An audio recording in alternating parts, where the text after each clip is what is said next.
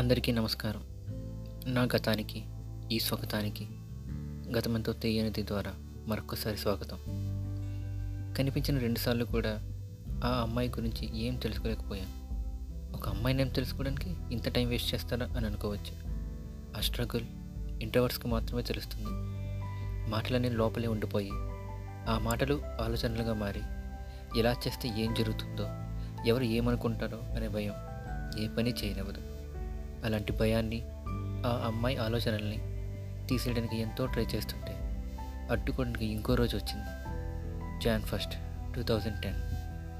Happy new year అని విన్నా చదివినా ఒక పాజిటివ్ ఫీల్ వస్తూనే ఉంటుంది ఎవరికైనా.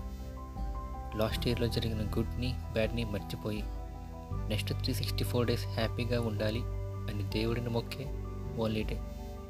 స్టూడెంట్స్కి ఒక ఆప్షనల్ పబ్లిక్ హాలిడే. కాలేజ్కి అందరూ రారు, అలా అని అందరూ రాకుండా ఉండరు. నాతో పాటు ఇంకొంతమంది మాత్రమే వచ్చారు.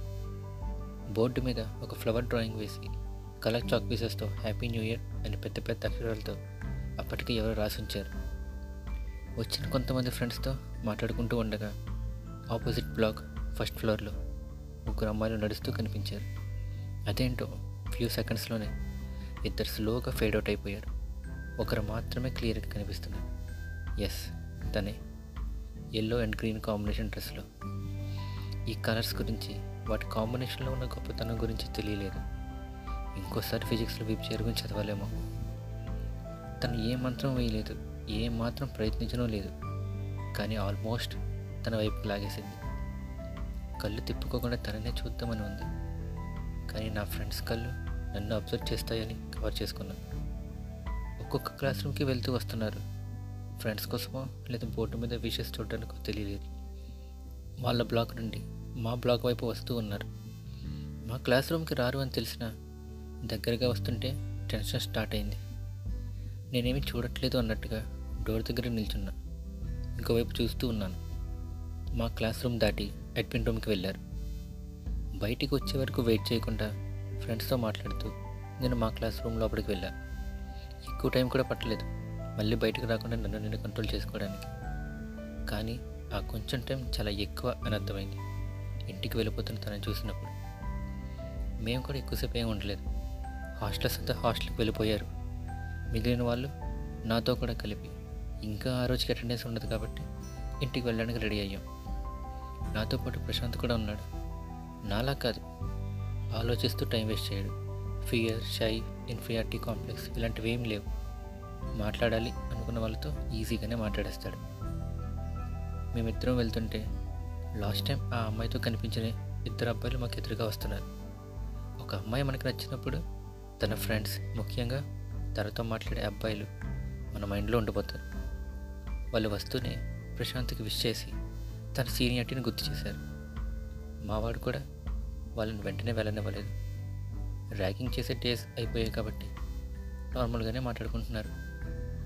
వాళ్ళిద్దరూ విష్ణు, చందు. ప్రశాంత్తో బాగానే మాట్లాడుతున్నారు. నేను సైలెంట్గా వింటూ ఉన్నా. కాసేపటికి నాతో కూడా మాట్లాడారు. నా ప్రీవియస్ సెమిస్టర్ నోట్బుక్స్ ఇమ్మని అడిగారు.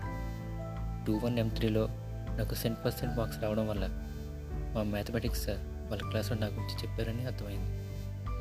ఆ అమ్మాయికి ఇలాగైనా నా గురించి ఎంతో కొంత తెలిసినందుకు వస్తున్నానందని చాలా కష్టపడి బయటపడనివ్వలేదు. ఆ హ్యాపీనెస్లో ఈ సెమిస్టర్ బుక్స్ అడిగినా ఇచ్చేసేవాడినేమో. ప్రశాంత్కి ఆ అమ్మాయి గురించి కూడా తెలిసే ఉంటుంది కదా, ఒకసారి అడుగుదామా అనుకున్నా, బట్ అడగలేకపోయా. కాలేజ్ నుండి బస్ స్టార్ట్ అయిన సిక్స్ స్టాప్స్ తర్వాత అప్పటి వరకు మైండ్లో మాత్రమే ఉన్న ఆ అమ్మాయి అనుకోకుండా ఎదురుగా కనిపించింది. బైక్ మీద కూర్చొని ఉంది. వాళ్ళ డాడీ అనుకుంటా కూల్ డ్రింక్ తెచ్చిస్తున్నారు. మా బస్ అక్కడ ఆగకుండా వెళ్ళిపోయింది. పర్లేదులే, నాతో పాటు ప్రశాంత్ కూడా చూశాడు. నా మంచికే, కుదురుగా ఉంటాడు కదా. నేను అడగకుండానే ఆ అమ్మాయి గురించి మాట్లాడడం స్టార్ట్ చేశాడు. తనతో పాటు సురేష్, హరి కూడా మాట్లాడుతున్నారు. నేను వింటూ ఉన్నా. ఫైనల్లీ అమ్మాయి నేమ్ నాకు తెలిసే టైం వచ్చింది. కల్పించుకొని అడగలేకపోయినా వాళ్ళ మాటల్లో కలిసిపోయాక తెలుసుకున్నా. లయ. వినగానే ఇది నిజమా కలయ అనిపించింది. నా హార్ట్ బీట్కి ఒక కొత్త లయ వచ్చినట్టుగా ఉంది.